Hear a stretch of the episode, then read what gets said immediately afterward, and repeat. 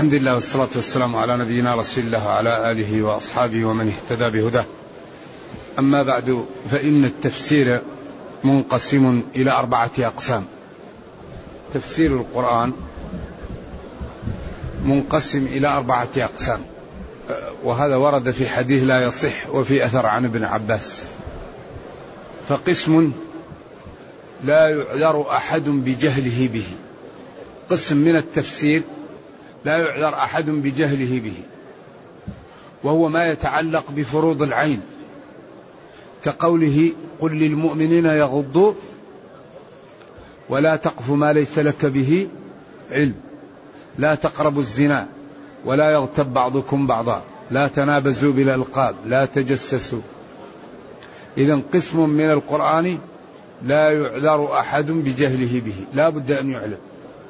وقسم تعلمه العرب من لغتها كالحرض والسارب والإل والرغام والتخوف. الرغام والتخوف والسارب هذه لا يعرفها إلا العربي. وقسم يعلمه العلماء وقسم لا يعلمه إلا الله. إذا التفسير منقسم إلى أربعة أقسام وهذه القسمة صحيحة. قسم لا يعلمه إلا الله. وقسم تعلمه العلماء وقسم تعلمه العرب من لغتها وقسم لا يعذر أحد بجهله به. لا بد أن يعلم. وإن شاء الله نأتي لهذه الأقسام في أماكنها. اقرأ. بسم الله والصلاة والسلام على رسول الله وعلى آله وصحبه ومن والاه. قال المصنف رحمه الله تعالى الخامسة قال المهلب إن موضع الرقية منها إنما هو إياك نعبد وإياك نستعين. نعم. هذا رأي المهلب نعم. وقيل السورة كلها رقية لقوله عليه الصلاة والسلام للرجل لما أخبره وما أدراك أنها رقية ولم يقل إن فيها رقية. وعلى هذا فالسورة بأجمعها رقية لأنها فاتحة الكتاب ومبدأه, ومبدأه لأنها فاتحة الكتاب ومبدأه ومتضمنة لجميع علومه كما تقدم. والله تعالى أعلم. السادسة ليس في تسميتها بالمثاني وأم, وأم الكتاب ما يمنع من تسمية غيرها بذلك. قال الله عز وجل كتابا متشابها مثاني. فأطلق على كتابه مثانيا لأن الأخبار تثنى فيه. وقد سميت السبع الطول وقد سميت السبع الطوال أيضا مثاني. أيوة الطول. نعم. وقد سميت السبع الطوال أيضا مثاني. الطول الطول يمكن الطول ما يضر أيوة نعم. وقد سميت السبع الطول أيضا مثاني لأن الفرائض والقصص تثنى فيها.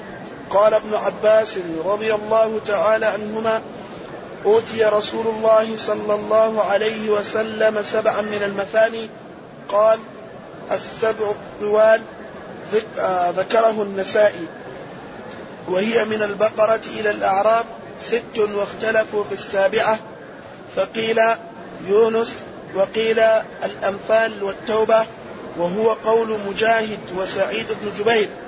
وسعيد بن وسعيد بن جبير وقال أعشى وقال أعشى همدان.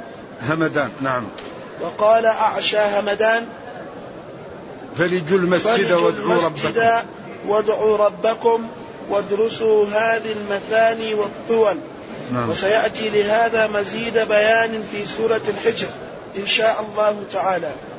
السابعة المثاني جمع مثنى وهي التي جاءت بعد الأولى والطول جمع أطول. وقد سميت الأنفال من وقد سميت الأنفال من المثاني لأنها تتلو لأنها تتلو الطول في القدر.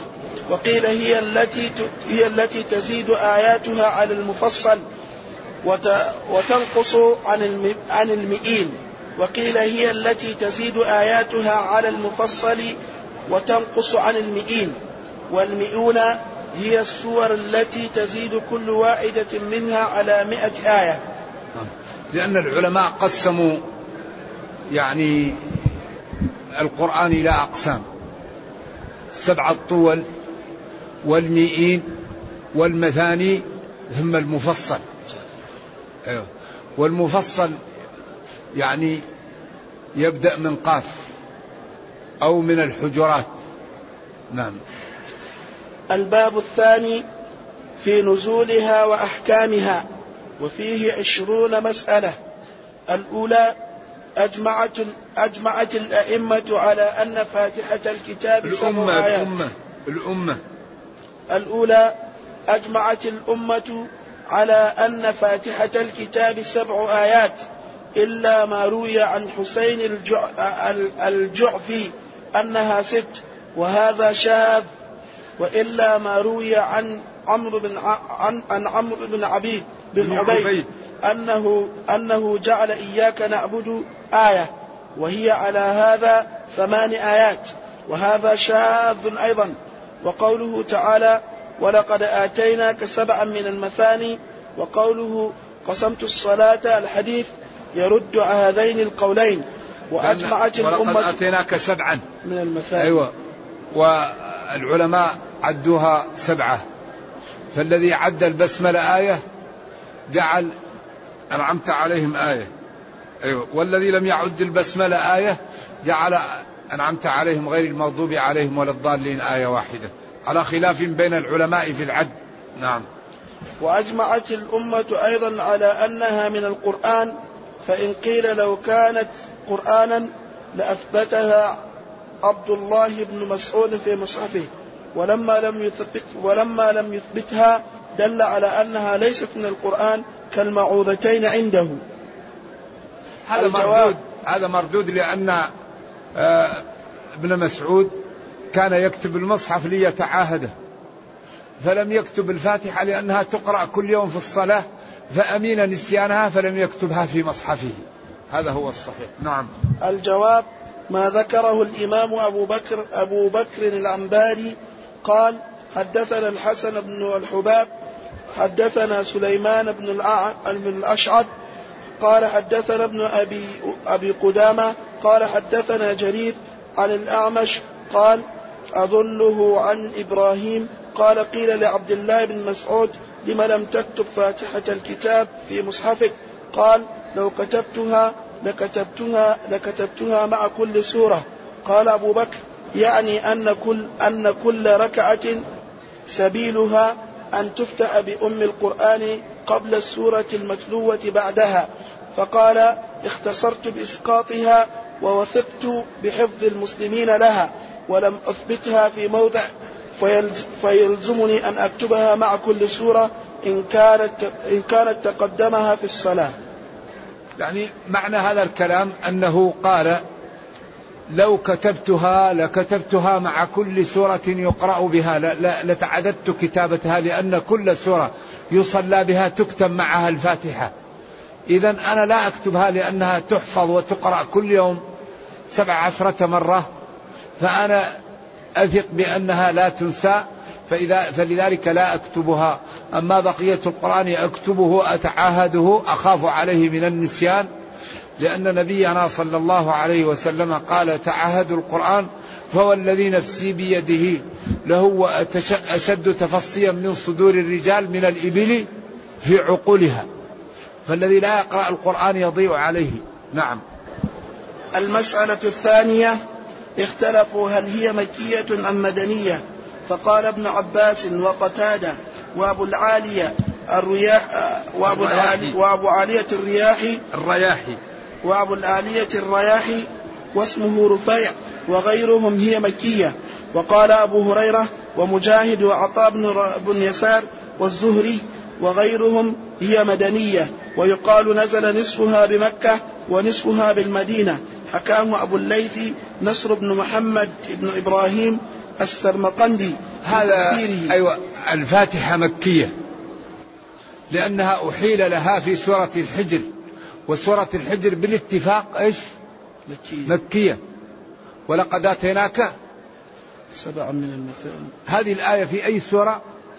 الحجر إذا هو أحيل لها في سورة الحجر فعلم أنها مكية والقرآن منقسم إلى ثلاثة أقسام.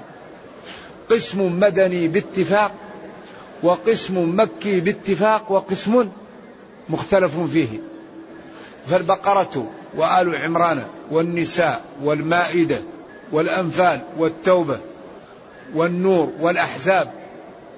ومن الحديد إلى التحريم وإذا جاء نصر الله مع محمد والفتح والحجرات هذا مدني باتفاق. والرحمن والرعد والإنسان والنحل وبعض السور هذه اختلف فيها العلماء. بعضهم قال مكي وبعضهم قال مدني. وبقية القرآن الذي لا خلاف فيه حول ثمانين سورة هي مكية بلا خلاف. القرآن بعضه مكي بلا خلاف وبعضه مدني بلا خلاف وبعضه مختلف فيه. وتأتي بعض الآيات مكية في سور مدنية وتأتي بعض الآيات مدنية في سور مكية وأغلب ذلك يعني لا يثبت. وإن كان بعضه يثبت. نعم. وفي كتب ألفت في المكي والمدني وهو باب من أبواب علوم القرآن وفيه رسائل علمية حققت فيه ونوقشت وطبعت. فالموضوع مدروس ومبحوث. ومعرفة المكي والمدني له لها فوائد من أعظمها ما هو معرفة الناسخ من المنسوخ. لأن المتقدم يكون منسوخا والمتأخر يكون ناسخا. فمن أهم معرفة المكي والمدني أن يعلم طالب العلم الناسخ القرآن من منسوخه. نعم. اقرأ. قال والأول أصح لقوله تعالى ولقد آتيناك سبعا من المثاني والقرآن العظيم والحجر مكية بإجماع ولا خلاف أن فرض الصلاة كان بمكة. وما حفظ أنه كان في الإسلام قط صلاة بغير الحمد لله رب العالمين. يدل على هذا قوله عليه الصلاة والسلام لا صلاة إلا بفاتحة الكتاب وهذا خبر عن الحكم لا عن الابتداء والله تعالى أعلم. نعم. وقد ذكر القاضي ابن, ابن الطيب ابن الطيب اختلاف الناس في أول ما نزل من القرآن فقيل المدثر وقيل اقرأ وقيل الفاتحة. اقرأ وهو الصحيح. اقرأ. لنزول الحديث جاء جبريل للنبي صلى الله عليه وسلم في غار حراء يتحنث فقال له اقرأ. قال ما أنا بقارئ. ما أنا بقارئ أي لا أعرف القراءة. فأخاه فغطه حتى بلغ منه الجهل. قال اقرأ. قال ما أنا بقارئ. فأخذه فغطه حتى أخذ منه الجهل. في المرة الثالثة قال اقرأ باسم ربك الذي خلق خلق الإنسان من علق. اقرأ وربك الأكرم الذي علم بالقلم علم الإنسان ما لم يعلم. فجاء ترعد فرائصه من الخوف. فهذا حديث صحيح. إذا أول ما نزل من القرآن اقرأ. لكن أول ما نزل آه، المدثر في الرسالة. أول ما نزل للإنباء اقرأ. أما أول ما نبئ أرسل به يا أيها المدثر وإيش قم فأنذر فيكون هذا المقصود به أول ما نزل في في في في في, في, في تبليغ الرسالة. نعم. سورة كاملة؟ سورة كاملة ما نزلت مع بعض في أول شيء اللي هي المدثر أو أو السورة الكاملة. نعم.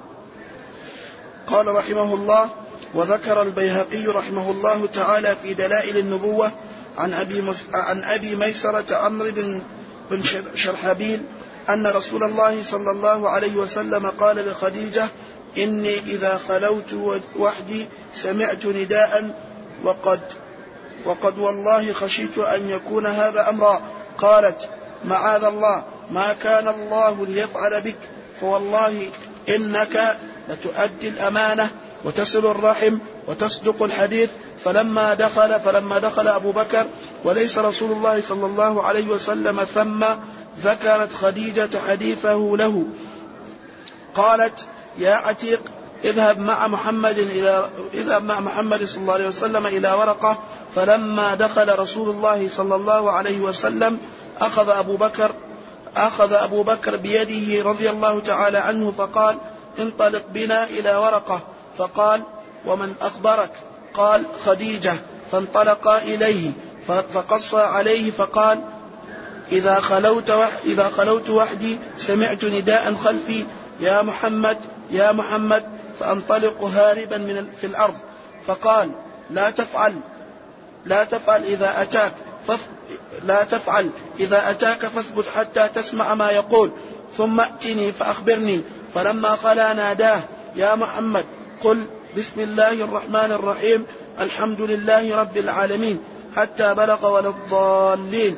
قال قل لا إله إلا الله فأتى ورقة فذكر, لك فذكر ذلك له فقال له ورقة أبشر ثم أبشر فأنا فأنا أشهد أنك الذي بشر أنك الذي بشر به عيسى ابن مريم عليه السلام وأنك على مثل ناموس موسى وأنك نبي مرسل وأنك سوف وأنك سوف تؤمر سوف تؤمر بالجهاد بعد يومك هذا وإن وإن يدركني يومك وإن يدركني يومك ذلك لأجاهدن معك. فلما توفي ورقة قال رسول الله صلى الله عليه وسلم لقد رأيت القص في الجنة عليه ثياب الحرير لأنه آمن بي وصدقني. يعني ورقة. هذا ما الطريق اللي معروفة في هذا. هذا لعله في دلائل النبوة البيهقي. المعروفة في هذا أن ورقة لما جاء ترعد فرائصه وخاف قالت له خديجة كلا لن يخزيك الله. إنك لتصل الرحم وتحمل الكل وتعين على نوائب الدهر. وهذه الأمور تحمي من مصارع السوء لأن آه، صنائع المعروف تحمي الإنسان. أيوة الإنسان إذا كان يعمل الخير الله يوفقه ولا يخزيه. نرجو الله السلامة والعافية. فهي كانت امرأة عاقلة فذهبت به إلى ورقة وكانت بينه وبينها قرابة. فقال له هذا الناموس الذي أنزله الله على موسى ليتني فيها جذع إذا أخرجك قومك. قال أو مخرجيهم؟ قال نعم لم يأتي أحد بهذا الدين إلا عودية. لذلك لا بد للمسلم أن يدفع ضريبة دينه. لا يتمسك أحد بهذا الدين إلا عودية. المتدين في بيته يجد الأذية من, أسرته. لذلك لا بد لهذا الدين من أن يمسك بقوة. خذ الكتاب بقوة. قال لم يأتي أحد بهذا الدين إلا عودية. فلذلك فلما نزل الوحي وأمر قومه ونادى عمه أرأيت إن قلت لكم أن خيلا مصبحتكم أكنتم مصدقين؟ قالوا نعم ما رأينا في كذبة قال إني نذير لكم بين يدي. فقال له عمه تبا لك ألسائر اليوم دعوتنا؟ فلذلك سارع بالتكذيب فكان ذلك سببا في خذلانه وموته على الكفر. فأنزل الله في تبت يدا أبي لهب وتب لأنه سارع إلى الكفر. لذلك المسارعة إلى الشر تسبب للإنسان أعوذ بالله أن يزيغ. والمسارعة إلى الخير تسبب للإنسان أن يكون من أهل الخير. أسلمت على ما أسلف فلذلك ينبغي للإنسان أن يكون صاحب تأن ولا أن يكون مسارع في, في الشر ولا في الأعمال. وأي شيء يريد أن يعمله يتأنى. ومن الرجال إذا استوت أحلامهم من يستشار إذا استشير فيطرق حتى يجول بكل واد قلبه فيرى ويسمع ما يقول فينطق. لذلك العقل لا يكون أي كلام يرد هكذا من غير ما يعرف السؤال أو أي سؤال يجيب عليه من غير ما يعرف الحكم. نعم. قال البيهقي رحمه الله تعالى هذا منقطع يعني هذا الحديث. نعم فإن كان محفوظا فيحتمل أن فيحتمل أن يكون خبرا عن نزوله عن نزولها بعد ما نزل عليه اقرأ باسم ربك الذي خلق ويا نعم. أيها المدثر قال المسألة الثالثة قال ابن عطية ظن بعض العلماء ظن بعض العلماء أن جبريل عليه السلام لم ينزل بسورة الحمد لما رواه مسلم عن ابن عباس رضي الله تعالى عنهما قال بينما جبريل قاعد عند عند النبي صلى الله عليه وسلم سمع نقيضا من فوقه فرفع رأسه فقال هذا باب من السماء فتح اليوم لم يفتح قط إلا اليوم. فنزل منه ملك فقال هذا ملك نزل إلى الأرض لم ينزل قط إلا اليوم. فسلم وقال أبشر, بنو أبشر بنورين أوتيتهما لم يؤتهما نبي قبلك فاتحة الكتاب وخواتيم سورة البقرة. لم تقرأ, لم تقرأ بحرف منهما إلا أعطيته نعم. قال ابن عطية وليس كما ظن فإن هذا الحديث يدل على أن جبريل عليه السلام تقدم الملك تقدم الملك إلى النبي صلى الله عليه وسلم معلما به وبما ينزل معه وعلى هذا يكون جبريل شارك في وعلى هذا يكون جبريل شاركا في نزولها. شارك شارك. شارك في نزولها والله تعالى أعلم. على كل حال الذي ينزل بالوحي هو جبريل نزل به الروح الأمين على قلبك. نعم. ولذلك القرآن ينزل على أنواع. أحيانا يأتي في صلصلة الجرس ويفصم عنه وقد وعاه وهو أشده. يكون في حالة بين النائم واليقظان. ويكون في اليوم الشاتي يتفصد جبينه عرقا لمكابدة الوحي. وأحيانا يأتيه الملك ويعلمه كما كان يأتي أحيانا في صورة دحية الكلبي. وأحيانا ينفث في روعه وأحيانا يأتيه في النوم. يعني فيأتيه في أقسام وكل الوحي يعني إذا أتاه النبي صلى الله عليه وسلم معصوم فيما يبلغ. وقلبه محفوظ. ولذلك قال إن عبادي ليس لك عليهم سلطان. إنما سلطانه على الذين يتولونه. وما يقوله بعض العلماء في حديث الغرانيق طبعا لا يصح في الوحي. أريت شفاعة العلا وإن شفاعتهن لترتجى. وأنه سجد وسجد معه الناس وأن الشيطان قال هذا على لسانه هذا باطل من جهتين من جهة المتن ومن جهة السند. فالسند لا يصح وقد ألف فيه الشيخ ناصر الدين رحمه الله. محدث العصر الشيخ ناصر الدين الألباني كتابا سماه نصب المجانيق في حديث الغرانيق. ومتنه يخالف لأنه قال إن عبادي ليس لك عليهم سلطان. وأي سلطان أقوى من أن يجعل في قراءته ما ليس منها. ذا الحديث لا يصح متنا ولا سندا وإنما قال إلا إذا تمنى تلا ألقى الشيطان في تلاوته في آذان السامعين ما به لا يكون لهم فهم ولا استيعاب لما يقرأ. أول الآية ما هو؟ وما أرسلنا من رسول ولا نبي إلا إذا تمنى تلا ألقى الشيطان في تلاوته في آذان السامعين.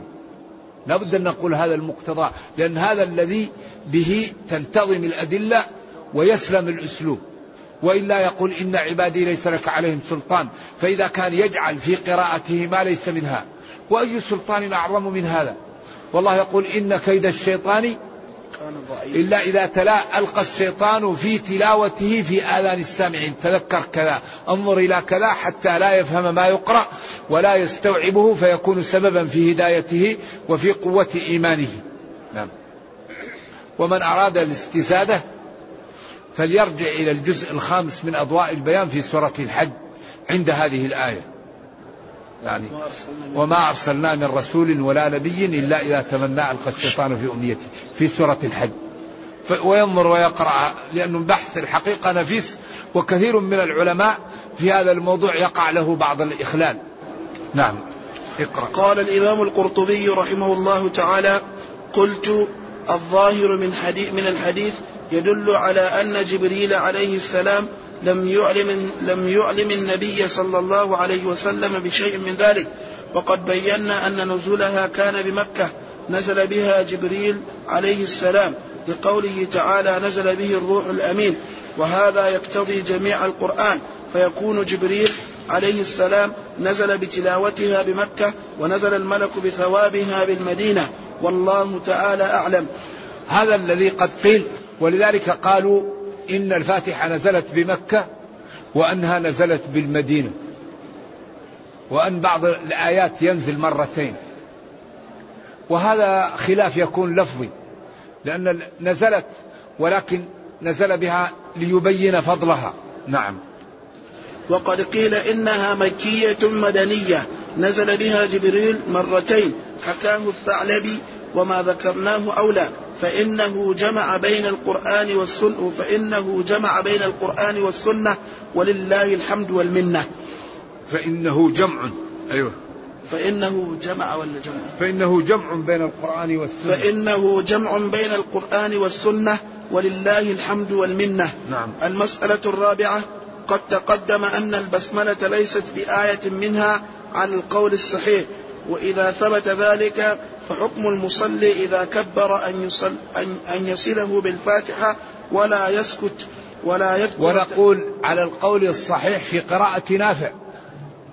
في قراءة أهل المدينة أهل الأندلس يقرؤون بقراءة أهل المدينة. فهي ليست من القرآن على قراءة نافع. إذا أما الصحيح أن البسملة من القرآن من قال الصحيح أن البسملة من القرآن فهذا على قراءة. ومن قال الصحيح أن البسملة ليست من القرآن على هذه القراءة. إذا كل من القولين صحيح باعتبار. كالواو من وسارعوا. سارعوا إلى مغفرة من ربكم في قراءة الواو من القرآن بعشر حسنات. والقراءة الأخرى سارعوا الواو ليس منها. نعم. لا هذاك جزء من آية الفاتحة جزء من آية في سورة النمل. إنه من سليمان وإنه بسم الله الرحمن الرحيم. هذا جزء من آية. نعم. بالإجماع بلا, بلا خلاف. نعم. جزء من آية في سورة النمل. نعم. قال ولا يسكت ولا يذكر ولا يذكر توجيها ولا تسبيحا لحديث عائشة وأنس رضي الله تعالى عنهما المتقدمين وغيرهما. وقد جاءت أحاديث بالتوجيه والتسبيح والسكوت. قال قال بها جماعة من العلماء فروي عن عمر بن الخطاب رضي الله تعالى عنه وعبد الله بن مسعود رضي الله تعالى عنهما أنهما كانا يقولان إذا إذا إذا افتتحا إذا افتتح الصلاة سبحان الله سبحانك اللهم وبحمدك تبارك اسمك وتعالى جدك ولا إله غيرك. يعني وقد ورد وقد وردت أحاديث بالتوجيه والتسبيح والسكوت. يعني لأن أبا هريرة رضي الله عنه قال بأبي أنت وأمي ما تقول في سكوتك بعد التكبير وقبل القراءة؟ قال أقول اللهم باعد بيني وبين خطايا كما باعدت بين المشرق والمغرب. اللهم نقني من الذنوب والخطايا كما ينقى الثوب الأبيض من الدنس. اللهم اغسلني من خطايا كما بالماء والثلج والبرد. هل هذا يقوله في الفريضة أو يقوله في النافلة أو يقوله في صلاة الليل؟ هذا يقال له التوجه في الصلاة التوجيه يعني. وأحيانا يكبر و و و ويمجد الله ويحمده وأحيانا يسكت. يكبر ويسكت. فقد وردت أحاديث بهذه الأمور. ولذلك التوجه وهو الدعاء قبل الصلاة وارد وثابت في في الصلاة المفروضة وفي الصلاة النافلة. نعم. قال وبه ومن قال حفظ حجة على من لم يحفظ. نعم. قال وبه قال سفيان وأحمد وإسحاق وأصحاب الرأي. وكان الشافعي رحمه الله تعالى يقول بالذي روي عن عن علي عن النبي صلى الله عليه وسلم أنه كان إذا افتتح الصلاة كبر ثم قال وجهت وجهي الحديث ذكره مسلم وسيأتي بتمامه في آخر سورة الأنعام. وهناك يأتي القول وهناك يأتي القول في هذه المسألة مستوفي مستوفا إن شاء الله تعالى. قال ابن الأم قال ابن المنذر ثبت أن النبي صلى الله عليه وسلم كان إذا كبر في الصلاة سكت هني هنيئة. هنيهة سكت هنيها أيوه. قبل أن يعني يقرأ وقت يسير. نعم. قبل أن يقرأ يقول اللهم باعد بيني وبين خطاياي كما باعدت بين المشرق والمغرب. اللهم نقني من خطاياي كما ينقى الثوب الأبيض من الدنس. اللهم اغسلني من خطاياي بالماء والثلج والبرد. واستعمل ذلك أبو هريرة وقال أبو سلمة بن عبد الرحمن للإمام, آه للإمام سكتتان. فاغتنموا, فاغتنموا فيها القراءة. وكان الأوزاعي وكان الأوزاعي وسعيد بن عبد وسعيد بن عبد العزيز وأحمد بن حنبل يميلون إلى إلى حديث النبي صلى الله عليه وسلم في هذا الباب. لأن النبي صلى الله عليه وسلم قال لا صلاة لمن لم يقرأ بفاتحة الكتاب. وقال إذا قرئ القرآن فاستمعوا له وأنصتوا. فالمأموم إذا قرأ مشكلة وإذا لم يقرأ مشكلة فما الذي يعمل؟ يحاول أن يقرأ الفاتحة في سكتات الإمام. أيوة يحاول أن يقرأ الفاتحة في سكتات الإمام حتى لا يبقى ما قرأ الفاتحة وحتى لا يقرأ والإمام يقرأ. لكي يتجنب عدم قراءة الفاتحة وهي مأمور بقراءتها وليتجنب القراءة والإمام يقرأ لأنه مأمور بالإنصات. فبعض العلماء وهذا يميل له بعض العلماء أنك تقرأ في سكتات الإمام. نعم سكتة بعد الفاتحة نعم. وفي سكتة أيضا بعد التكبير نعم. نعم. ولذلك الأولى أن يعني المأموم إذا استطاع أن يقرأ الفاتحة يقرأها. خروج من الخلاف. نعم. قال المسألة الخامسة واختلف العلماء في وجوب قراءة الفاتحة في الصلاة فقال مالك وأصحابه هي متعينة للإمام والمنفرد في كل ركعة. قال ابن قال ابن خويز منداد. أيوة هو يقول خويزي بنداد الصحيح. وهم يكتبوا خويزي منداد. فقيه مالكي. خويز نعم. بنداد البصري المالكي. لم يختلف قول مالك أنه من نسيها في ركعة من صلاة من صلاة ركعتين أن صلاته تبطل. ولا ولا تجزيه. ولا تجزيه. ولا تجزيه. ولا تجزيه. واختلف واختلف قوله في من تركها ناسيا في ركعة في من صلاة من صلاة رباعية أو ثلاثية. فقال مرة فقال مرة يعيد الصلاة. وقال مرة أخرى يسجد سجد سجدتي السهو. وهي رواية وهي رواية ابن عبد الحكم وغيره عن مالك. قال ابن قال ابن خويز مندات وقد قيل إنه يعيد تلك الركعة ويسجد للسهو بعد السلام. هذا خلاف بين الفقهاء في الفاتحة وللعلماء فيها قولان.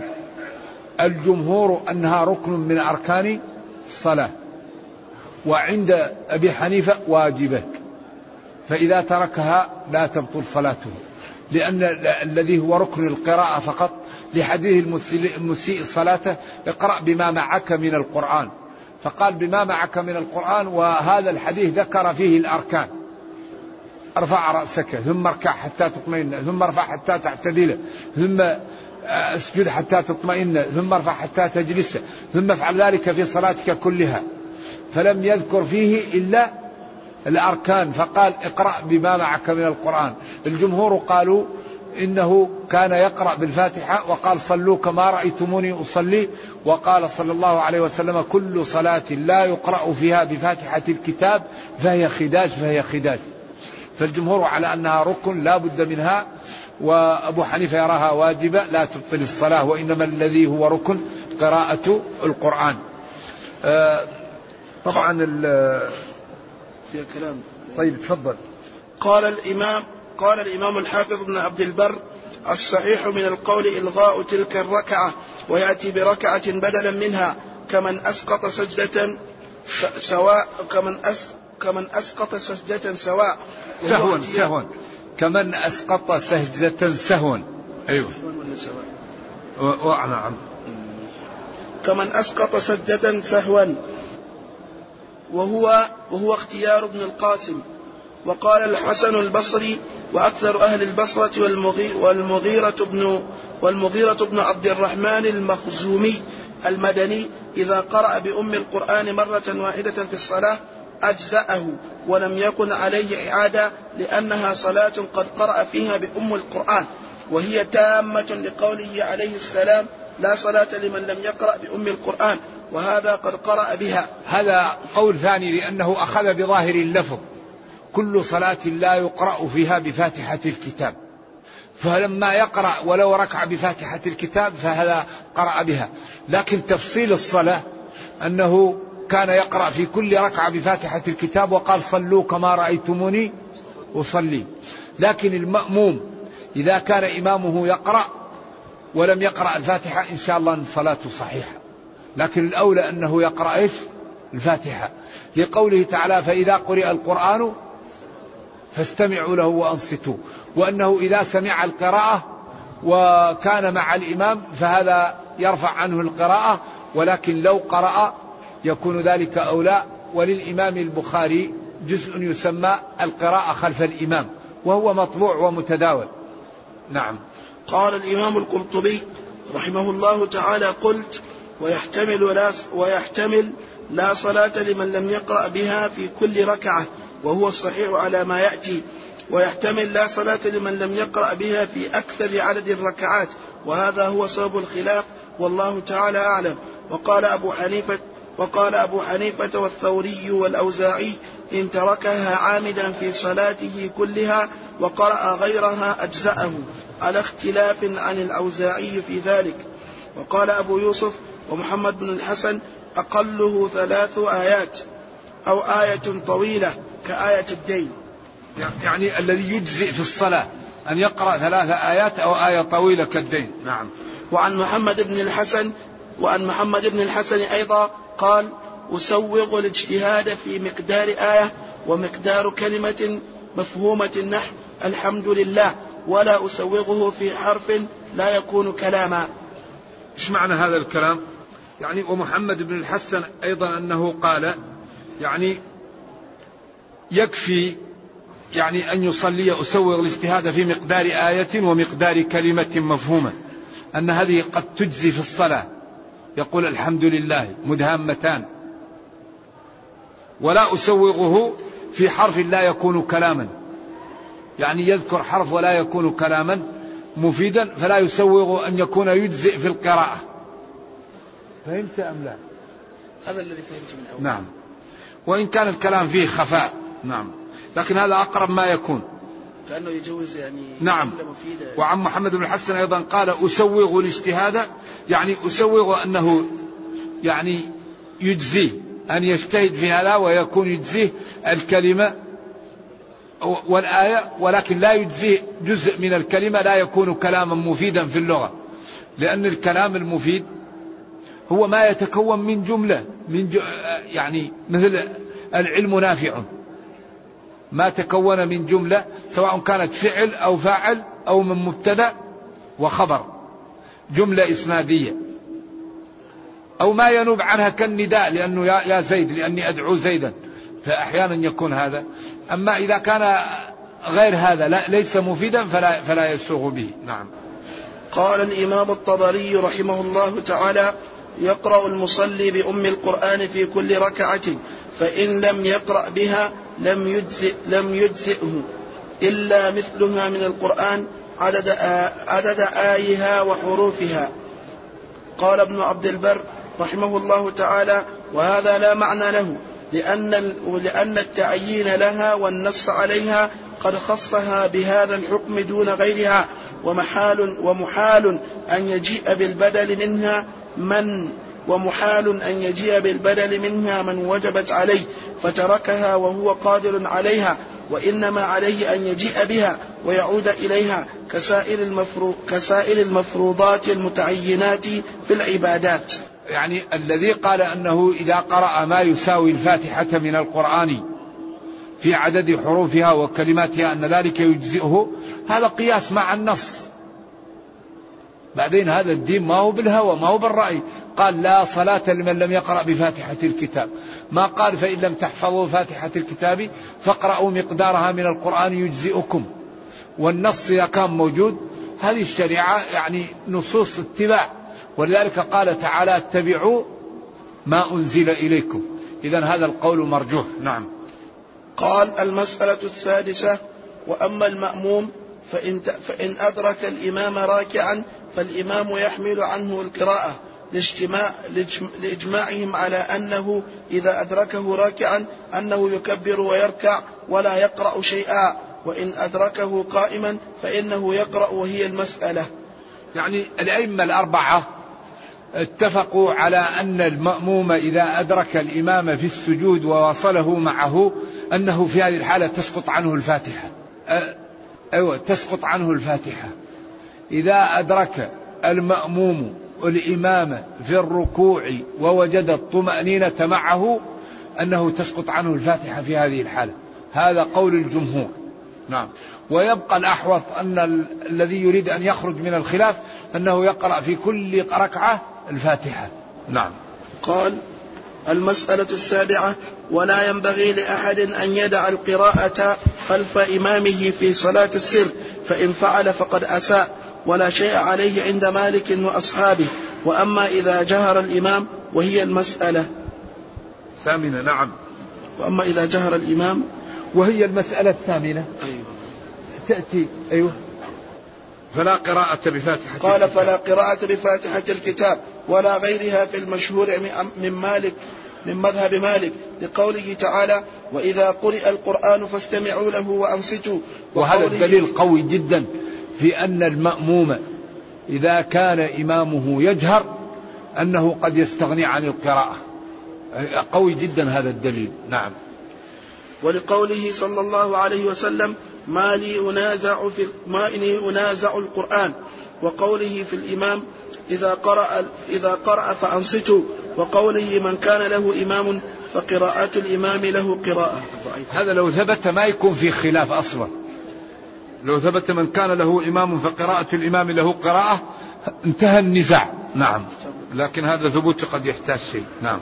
وقال الشافعي رحمه الله تعالى فيما حكى عنه البويطي وأحمد بن حنبل لا تجزئ أحدا صلاة حتى يقرأ حتى يقرأ بفاتحة الكتاب في كل ركعة إماما كان أو مأموما جهر جهر إمامه أو أسر.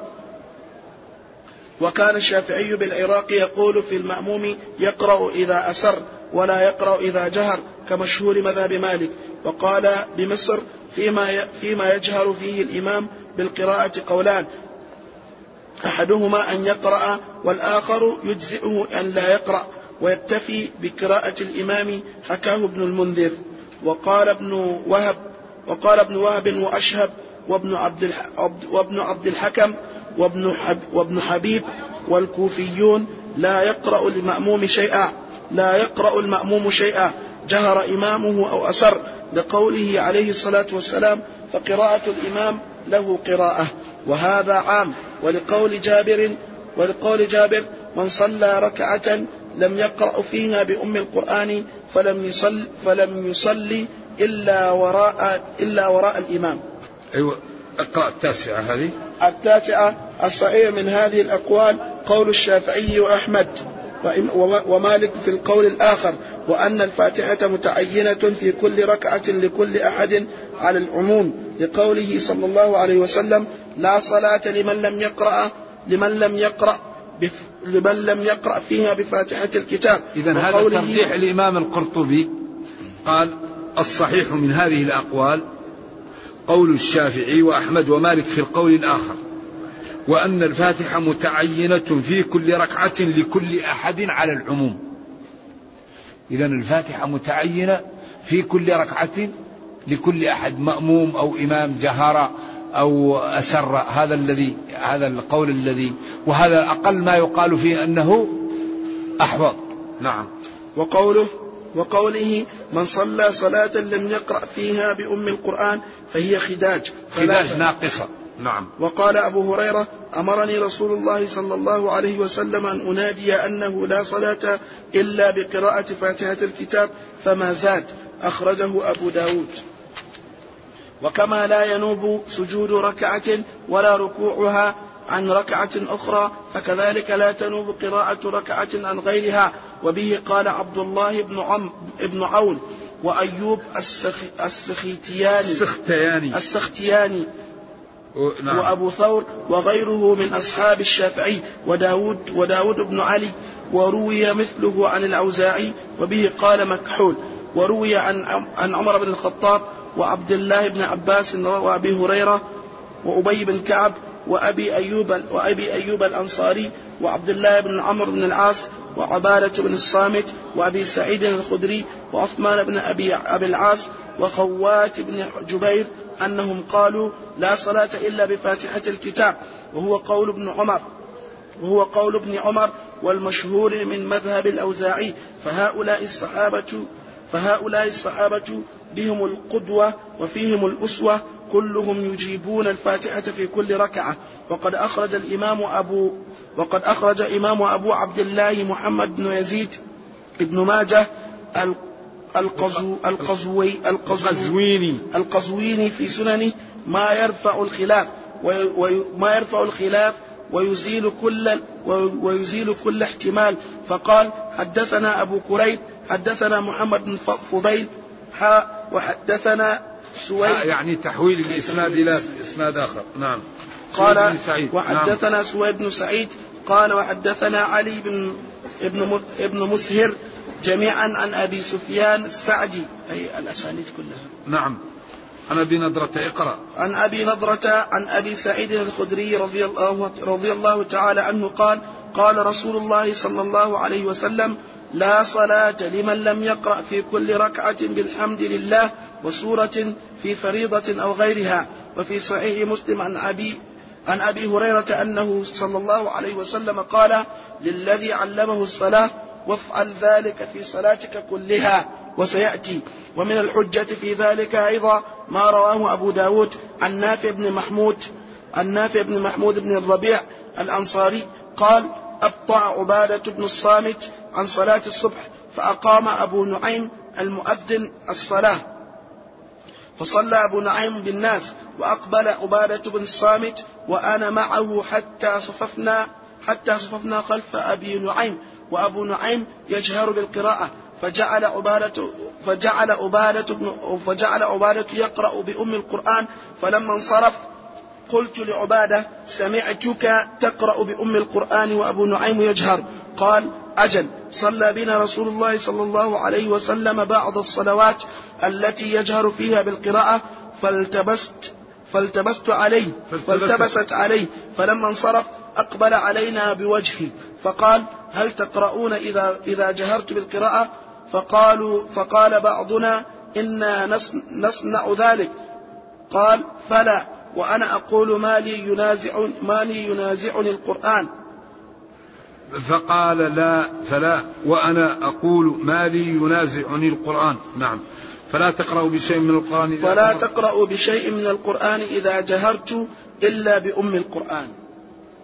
نعم وهذا نص صريح في المأموم وأخرجه أبو عيسى الترمذي من نعم. حديث محمد بن إسحاق بمعناه وقال حديث حسن والعمل على هذا الحديث في القراءة خلف الإمام عند أكثر أهل, أهل العلم من, من أصحاب أيوة. النبي صلى الله عليه وسلم قال والعمل على هذا الحديث في القراءة خلف الإمام عند أكثر أهل العلم من أصحاب النبي صلى الله عليه وسلم والتابعين وهو قول مالك وهو قول مالك بن أنس وابن المبارك والشافعي وأحمد وإسحاق ويرون القراءة خلف الإمام.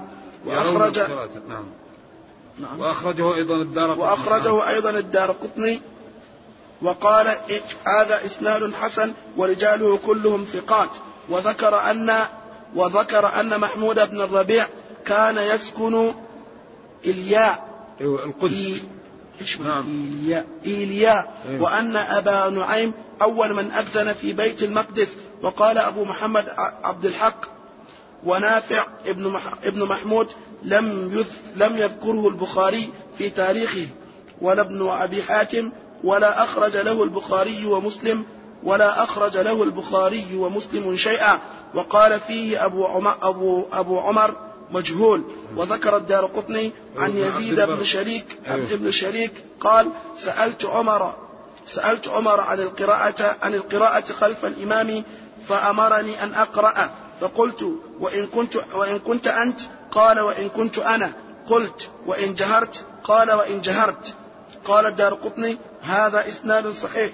وروى وروي وروى عن جابر عبد وروى عن جابر. وروي وروي. وروي عن جابر بن عبد الله قال قال رسول الله صلى الله عليه وسلم الإمام ضامن فما صنع فاصنعوا. قال أبو حاتم هذا يصح لمن قال بالقراءة خلف الإمام. وبهذا وبهذا أفتي وبهذا أفتى أبو هريرة أبو هريرة الفارسي نعم. أن يقرأ بها في نفسه حين قال له إني أحيانا أكون وراء الإمام. ثم استدل بقوله تعالى قسمت الصلاة بيني وبين عبدي نصفين فنصفها لي ونصفها لعبدي ولعبدي ما سأل. قال رسول الله صلى الله عليه وسلم اقرأوا يقول يقول العبد الحمد لله رب العالمين. الحديث. بس